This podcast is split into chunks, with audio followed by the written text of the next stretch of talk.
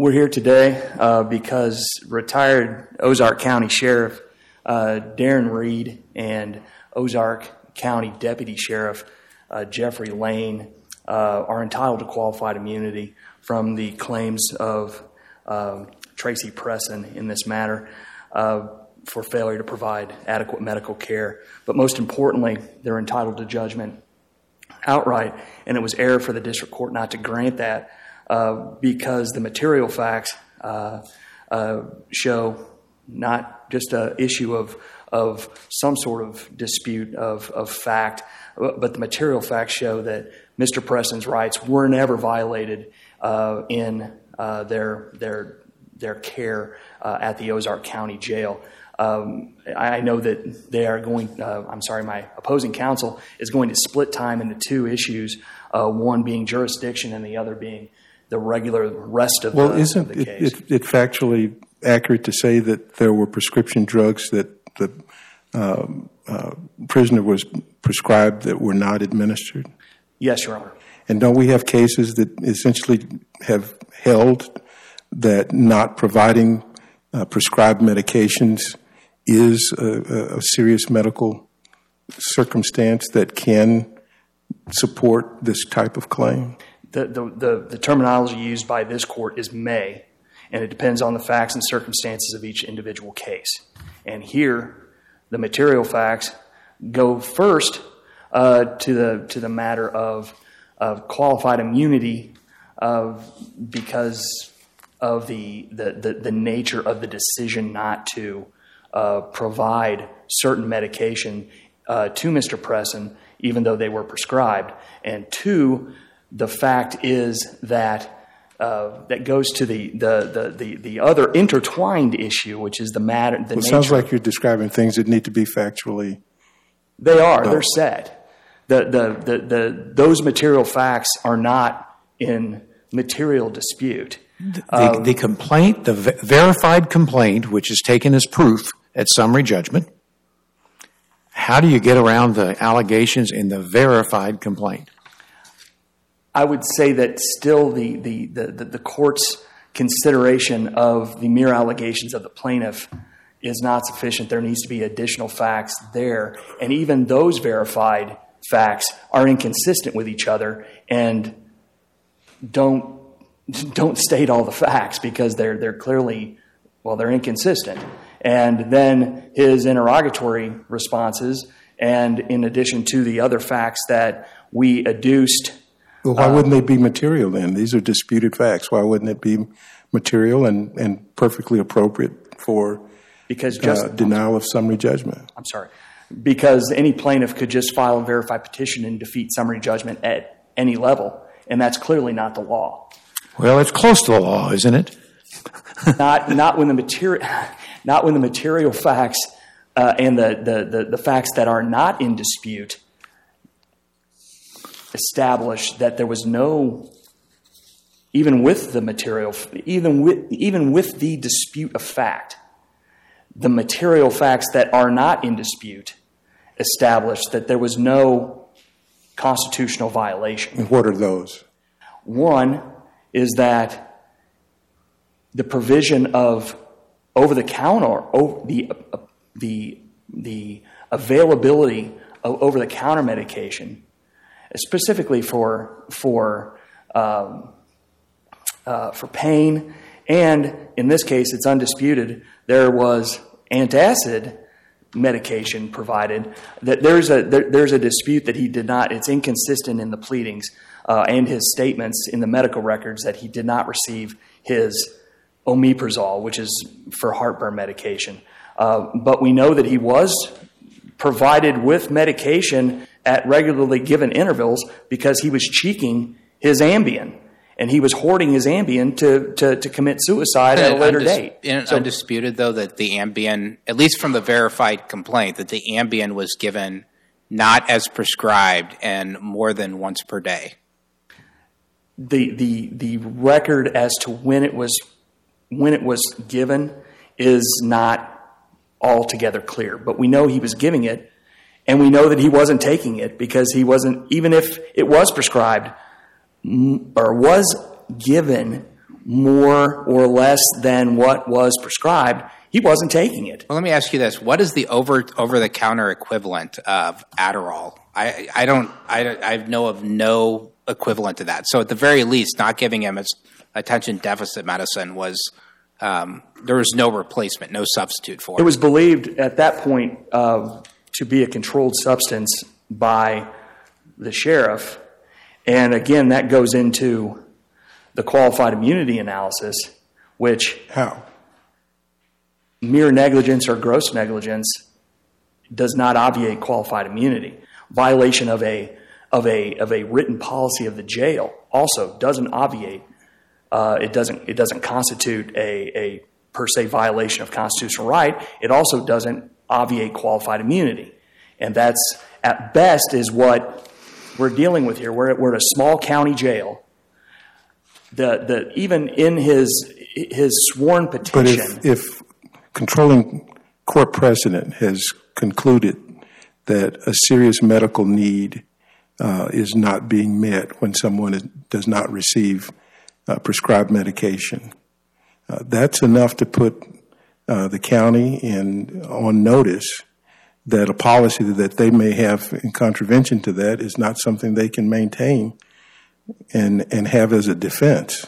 I'll posit that the facts do not show a serious medical need because the uncontroverted facts are that after he was dismissed or after he was after he tried to commit suicide and was then transferred after his federal indictment to another uh, well actually three or two twice one and then twice to uh, the same facility Greene County he was never prescribed any medication other than omeprazole ever Well, I, I acknowledge For it's, three not years, a, it's, which- it's not a per se violation of a constitutional right, but our Dadd case has this language: when an official denies a person treatment that has been ordered or medication that has been prescribed, constitutional liability may follow. Well, just to add to that, Dadd Dadd did involve a controlled substance. It's Vicodin. That's I mean, it's it's even a more potentially more dangerous controlled substance than than Adderall. and and I- agree that the Dadd case uh, was a motion to dismiss, not a summary judgment motion. And the Dadd case, the injury and the illness was absolutely obvious to everybody in in the at, the jail because it, dealt with he had just come from a major dental surgery and was had bleeding and pussy gums and and things of that nature and there's there's additional facts that show a conscious disregard or you know criminal recklessness in regards to denying him care Tracy Presson wasn't denied care. He was given his prescriptions pursuant to what the the, the, the sheriff department or the sheriff the department is the, the county's not a party. They they were it's just sheriff Reed and deputy uh, Lane. Uh, he was given his medications. He was given medical care. He was transferred twice for serious medical provision. I would, I would again posit that the omeprazole that he claims different times uh, he was or was not given, I posit that the, the, the records show that he was. Well, didn't the doctor at the clinic come back and tell um, these officials that hey, we need to restart He that medicine? he, he did. He did reissue a, a a a. He did renew the prescription for omeprazole. doesn't that- But he didn't. I'm sorry. Doesn't that indicate though that it wasn't being given? I think I I read the the, the record as being undisputed at least for the 17 days prior to seeing the, the the doctor in the clinic that it was not being given. Now they may have been receiving antacid, and that's fine. You can argue that, but I'm just I'm trying to figure out what the record says. Well, I, I, I, the records indicate that he was given medications at regularly scheduled intervals. Antacids or omeprazole. Omeprazole, and we know that he was. I mean, if it, it, it logically, why give him the Ambien and not give him the omeprazole? It, it, it just that's a that's a logical conclusion there because when he gets to the hospital and he complains, the only thing he complains to the hospital about is chest pains, which was which was was checked out. He he he complains if if the record is to be taken. He says, "I haven't been having, I haven't had omeprazole. I haven't been getting omeprazole for 17 days." Well, that precedes his entry into the jail. So either either either he's telling the truth and he's wrong, or he is not a good storyteller, or he is not an accurate historian of the facts. Isn't That's it- credibility. This is a Those- credibility those sound case. like good arguments for a jury. Yeah.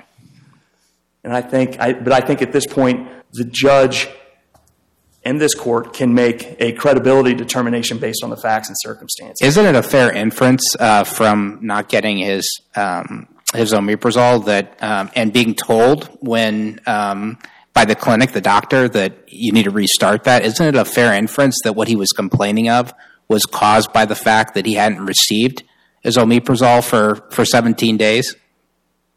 Again, that would precede his entry into the jail, which doesn't make sense. Doesn't make logical sense. If he is a good, if he if he takes his medication, if he takes everything, you know, as prescribed, he would have been out of all the other medication within a week of his entry into How how long how long before he went to the clinic was he in the jail? Like when he when he entered in jail? he was he was arrested the night of October two. Okay, so how many days then until he saw the clinic, the clinician, the doctor? He complained of chest pain October 17 and was taken to by J- Jeff Lane was taken to the to the hospital to be checked out which was he was there was no problem. And I might add if he's making these the only the only drug that he complains about he doesn't there's no there's no evidence there's no fact there's no dispute. He doesn't complain about any and I've, I'm I need to reserve my my, my time. Um, he doesn't he doesn't make a complaint about any other medication but omeprazole and that's the only one and for some reason he the the the the, the prescription is is renewed or he gets another prescription is renewed um, global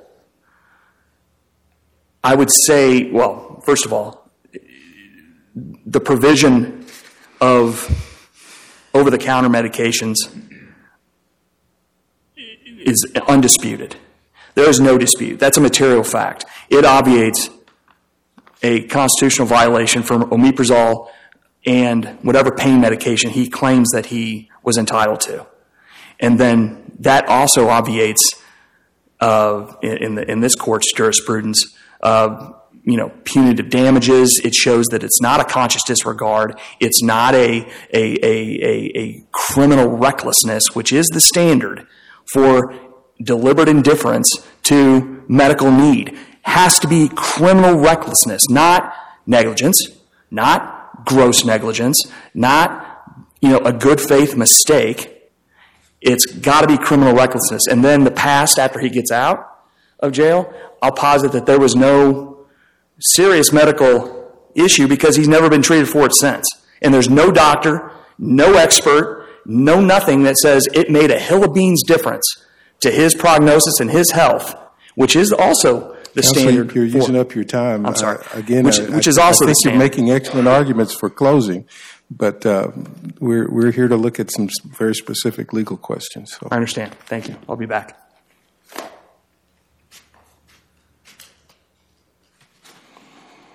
Mr. Dickel, Yes, may it please the court. Um, I'm just going to briefly discuss the jurisdictional issues in this case. So, we contest that there's jurisdiction for this court to hear this claim at all, this appeal. Um, if you heard from uh, my friend Mr. Heigley, um, essentially he is arguing a, dispute with the facts, and he continues to say there are dis- there are undisputed material facts here. We vehemently disagree. Um, what you didn't hear him argue with was any legal matter here. And I think Judge Stras said it correctly that there's the Dadd case that says failure to administer a prescribed medication um, can constitute a constitutional violation and can overcome qualified immunity. Now, the rest of the argument is a dispute with the facts, and it does not suffice to have a dispute with the facts at the summary judgment stage to obtain interlocutory appellate jurisdiction. Now, Dadd had some broad language that the chief read, but Dadd was a little different because um, the the inmate there was obviously in severe pain. He had he had you know mouth issues and stuff like that. And maybe we can make the same argument here. Um, but that starts to reflect what the whole Eighth Amendment is about, which is you're punishing somebody um, who you've taken. And I don't know that you can make the same argument quite as strongly here. Um, that the types of medicines that were being withheld were analogous to punishing somebody. Uh, that may be the case, but it, that does not suffice to create interlocutory jurisdiction. The legal holding of Dadd is what could be addressed here within the jurisdiction of this court. But the facts, and my, my colleague, Mr. Salazar, will address them in more detail. He was suffering. He was throwing up bile for hours on the floor. And when he was taken to the hospital, the doctor took a look and said, you need to get him back on his omeprazole. The, the fact is, um, Sheriff Lane and Deputy Reed are not medical professionals. Um, some of the other cases that are cited by um, um the defendants in this case um, show that when it's a medical professional using their judgment and there's a delay in treatment, there couldn't be a, a, a, some other factual inquiries that matter. But a non medical personnel at a jail cannot substitute their discretion for valid medical prescriptions. And there's no um, challenge that they are valid medical prescriptions from medical professionals. And so that fact, um, the, the fact that um, the defendants are not challenging the law here um, is insufficient to create uh, interlocutory appellate and you don't think? I mean, you you you. you your response was, well, you know, that's that's factual, but I actually disagree with you. I think that that whether or not Dadd applies on its own terms is legal uh, because we have to determine whether it violates a clearly established right. And you may d- disagree that Dadd is distinguishable. That's fine, but I think that's a purely legal question that we're that we can fairly uh, fairly deal with here. Fair enough. Um, you know, our position is that the failure to administer prescription medication by a lay jailer is that is a clear constitutional violation. Um, and then one other point I would make is the KWP v. Kansas City Public School case. Um, it states very clearly when you're challenging qualified immunity, a denial in an interlocutory fashion, you have to be prepared to concede the facts that are not favorable to you. And there is just that's the that, that's the defendants must be prepared to concede. Yes, and that, there's just a complete absence of that here. Um, the facts viewed in light most favorable to our client clearly established that he was not provided his medication. It resulted in serious medical issues. And then there was a doctor who took a look at it and said, you need to put him back on his medication. And briefly, I'll discuss pendant jurisdiction. Is, before you go there, is yes. there any dispute that, um, that he got um, over the counter medication for at least some of them, like the the acid reflux and um, the pain. He got Tylenol or aspirin or whatever. Yeah, th- there is a factual dispute there. Okay. But at the end of the day, again, this is a lay jail person substituting what he thinks that. is a way. I to, get that. Yes. No, I just wanted to figure out if that was truly undisputed as opposing yes, counsel that's, side. That's also disputed. Is okay. it disputed how many Ambien he had been administered over the period of time he was at the jail? It's disputed that it was administered properly. I don't know that there's a dispute on the specific quantity, but the prescription, the specifics of how it was well, supposed to be. I understood it was prescribed that you should get, you should have gotten one a day. Yes, correct. And then there's the allegation that he took up to 30 or 29 or 30 uh, to in, in, a suicide attempt. Correct. Had he been in jail long enough to receive 30 pills? So, yes, the, the attempt was much later. The attempt, I believe, was 44 days after he went in jail versus the omeprazole incident was 17 days. So he was not given omeprazole for 17 days, ended up in the hospital, came back um, 30, approximately 25, 28 days later. Uh, there's the allegation that he attempted to commit suicide. But I will pass my time to my colleague to discuss more of the merits. Thank you, Your Honors.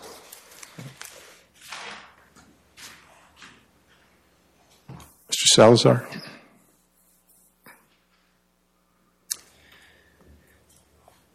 May it please the Court. The first question this court asked of counsel today was whether it's factually accurate to say that prescription drugs were not administered, and that is absolutely the case, and that's why we're here today. That is an example of a case that does support this type of claim, and we'd argue that the circumstances in Dadd are present here, and in fact, may be even more extreme. Not only was Mr. Presson denied his omeprazole, which caused him severe pain, throwing up bile, and ultimately resulted in a doctor ordering him to be restarted on omeprazole. But Mr. Presson was also denied his prescription for Adderall and his prescription for cyclobenzaprine, which in many ways is ana- analogous to Dadd because it's a medication used to treat acute pain.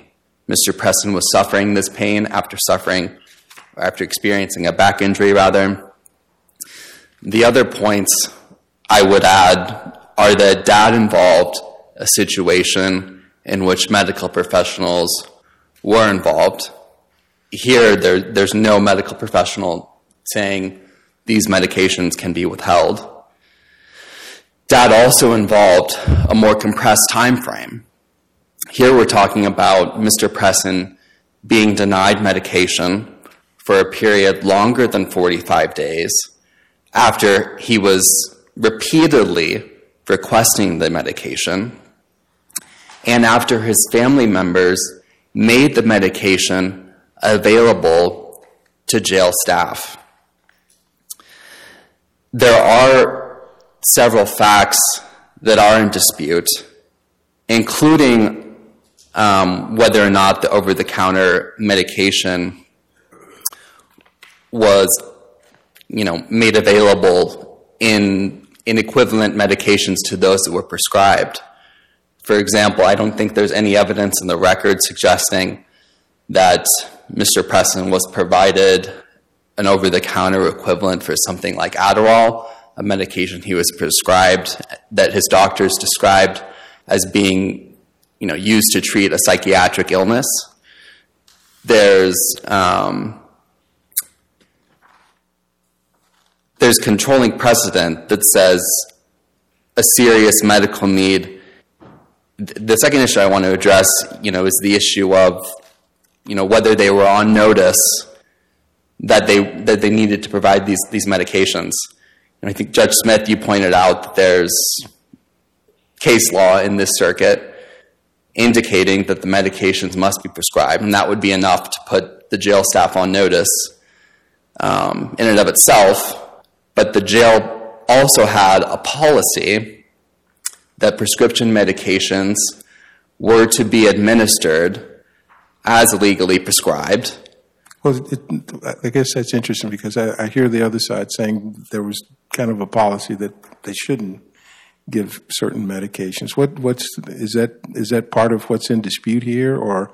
Um, yes, absolutely. We have you know a written policy that's in the record, and then we have essentially you know assertions on the papers that there's a different policy in effect. Um, the policy that's in the record is reflective of what the law states, which we argue suggests there was subjective notice that uh, they needed to provide the medications as prescribed. I wanted to briefly discuss, you know, the record evidence about whether just one of the medications Mr. Presson was prescribed was actually given at regular intervals. The medical medication log is fairly vague on this point, indicating that it should be put to a fact finder. For example, the jail records don't articulate what specific medications were given to Mr. Presson. They just say meds and indicate the time. You know, we would suggest um, that that indicates a jury could find Mr. Presson's view of the facts and what happened and give credit to him, especially when there appears to be admissions that the prison officials were outright refusing to give Mr. Presson um, all of his medications as they were prescribed. Now, this is a county jail, right? Yes. I thought you said prison. I worried about that for a second. Go ahead. Excuse me. Yes, this was a county jail. Right. Yes, that's right. In regards to the level of intent that needs to be present for um, there to be deliberate indifference to serious medical needs. One of the cases that the district court cited in denying summary judgment was Hudson v. McMillian.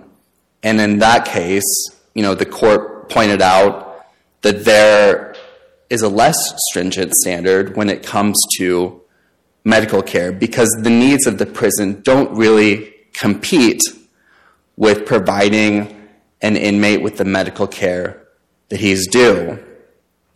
And we'd argue that this case and the rationale behind it support our position because there's nothing uh, that suggests providing Mr. Presson with the medications he was prescribed would interfere with the course of the jail's um, regular course of duties. And if there are no further questions, You do agree that there could be some limits there. Um, for example, in a state allowing medical marijuana, for example, they may say even if you have a prescription um, or a card, that the jail can reasonably say no, we're not going to allow you to to do prescription marijuana in jail. I certainly think that's a reasonable reasonable limit. Absolutely, especially considering that you know marijuana remains a, a federal narcotic. Um, I believe it's a, a drug classified as having no medical use, and you contrast that with this case. We have drugs involved that have obvious medical uses. They're widely prescribed. This court has recognized that um, pain medication, for example, is one such drug that um, you know an inmate is entitled to. This court has also recognized, for example, that psychiatric drugs are drugs that um, inmates are entitled to. You know, I, am not aware of any case law suggesting that um, medical marijuana is is something that is akin to that. Well, I gave you an extreme example, but I wonder if one of two possibilities is present with in, in terms of looking at Dadd. One is is Dadd used the word may, and it was recognizing the fact that certain drugs may not be able to be administered in prison, like if you need an infusion and then need to be, you know, look, you know, watched for some period thereafter, um, or um, whether or not Dadd might be too broad. Um, because I'm sure there are some drugs that have such severe side effects that you may not be able to, to safely administer them in jail or prison. Well, Your Honor, the I'm not saying that these drugs are that. I'm just trying to figure out the, the limits of the rule. I'm sorry I interrupted you. No, no, of course. And, you know, the way we read Dadd is that, you know, these are very fact intensive inquiries, obviously. And, you know, constitutional liability may follow in certain instances where um, medication hasn't been prescribed or hasn't been given as prescribed. And, um, you know, the fact intensive nature of that inquiry is the reason why this shouldn't be on an interlocutory appeal, shouldn't be decided on an interlocutory appeal, and should return to the district court so that a fact finder may adjudicate whether there was deliberate indifference because there was refusal to provide medication that was legally prescribed. Thank you. Thank you, Mr. Salazar. Mr. Heigl, your rebuttal. Please support.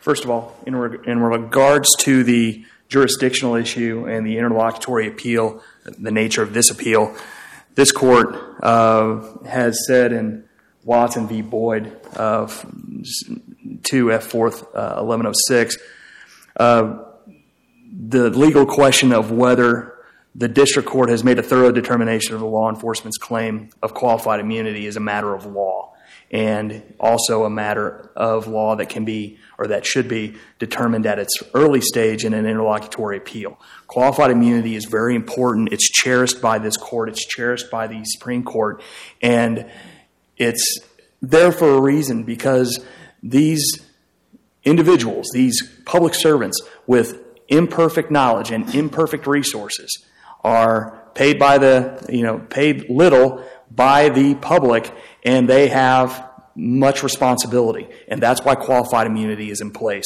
And that's why Sheriff Reed and Deputy Lane are entitled to qualified immunity. Going to Dadd case uh, that, that we've talked about.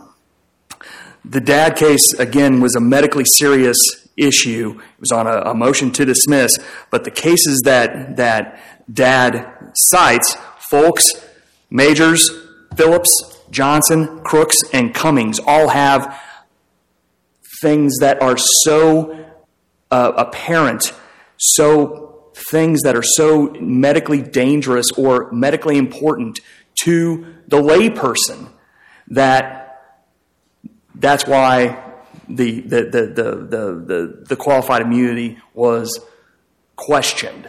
Could I ask one, one additional question, Chief? Sure. So um, I think one of the things you're relying on is the obviousness in Dadd, but um, I can give an equal hypothetical, I think that would raise serious constitutional concerns. Suppose somebody had a very serious heart condition, bad aorta, whatever, and not receiving their medication, atrial fib- fibrillation, not receiving their medication could kill them. Not obvious.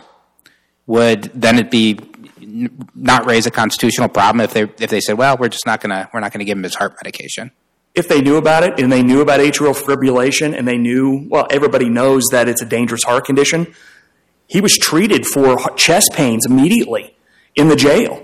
He was taken to the doctors and checked out, and that's when he, the only thing he complains about is the omeprazole, which he gives inconsistent statements about the omeprazole. He doesn't complain about any other uh, drugs that, that he claims he is denied. But then going further, I would say his, his dangerous, obvious to a layperson, those medical emergencies were taken care of. In addition to the time that he ingested the 20 to 30 uh, uh, pills that he had cheeked and tried to commit suicide, he was immediately taken to the doctor. They didn't let him.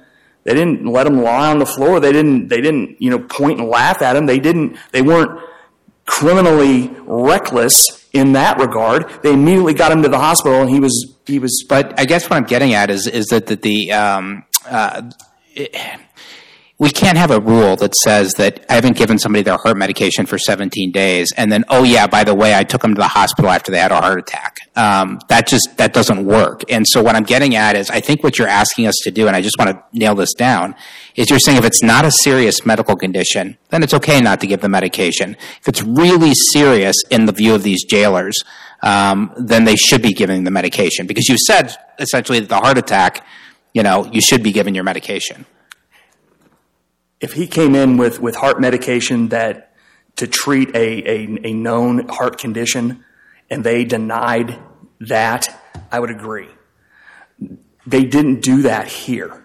And he did not have known condition. He, he, he, he was checked out. His cardiac situation was, was, was fine when he left the hospital after one day, after getting checked out.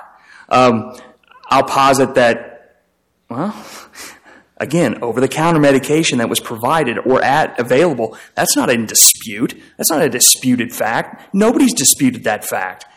Uh, that's, that's probably the most undisputed fact in this case, is that over the counter medication was available whenever he wanted.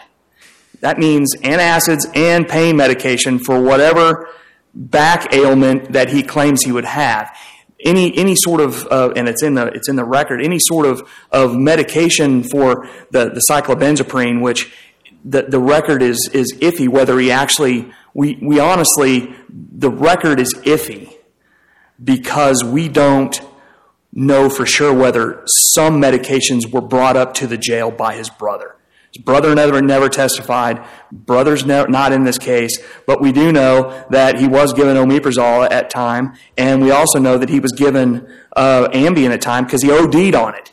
And, and so he was being given his medication. He wasn't being forced to sit in a cell, a cell and receive no treatment. Well, the allegation with the Ambien is that not only was a concern about how much he received, but the, the way it was administered that that's that's the question that's up for litigation is is did he receive it much more often than was required or or not?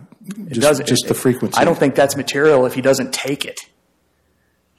I mean it's not he, he's not he's not misadministering it or he's not being forced fed this medication. He's cheeking it saving up to either sell or to do what? Or to commit suicide because he was indicted by the fed for sex crimes against his stepdaughter. So I mean, that, that- also enters into the, the equation. There, there's, the, fact is, there's, there's no dispute. He received medication. He didn't take it as, as given. He tried to OD when he was indicted by the Fed, and he was immediately taken